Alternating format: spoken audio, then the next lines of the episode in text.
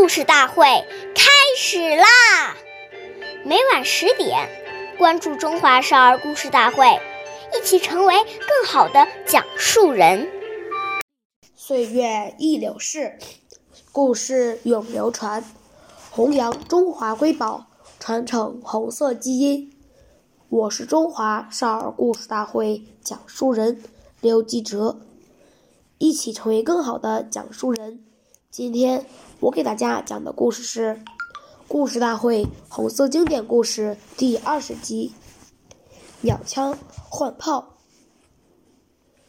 一九三八年，那个时候延安还没有电。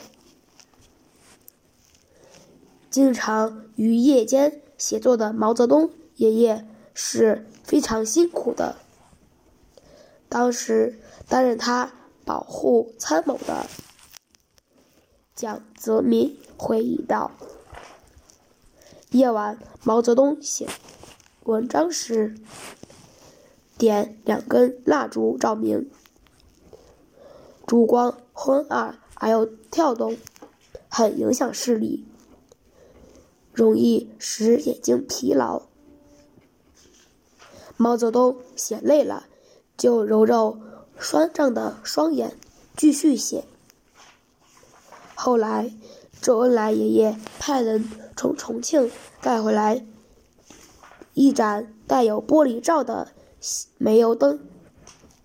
这种小油灯用铁皮制作成，表面涂一层。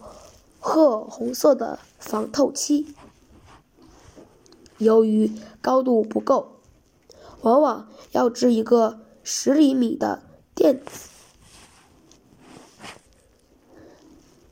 毛泽东爷爷对这盏小油灯十分满满意，幽默地说：“鸟枪换炮了。”为了节省油灯，每当考虑问题时，就把灯头捏小；挥笔写作时再捏大一点。关注中华少儿故事大会，一起成为更好的讲述人。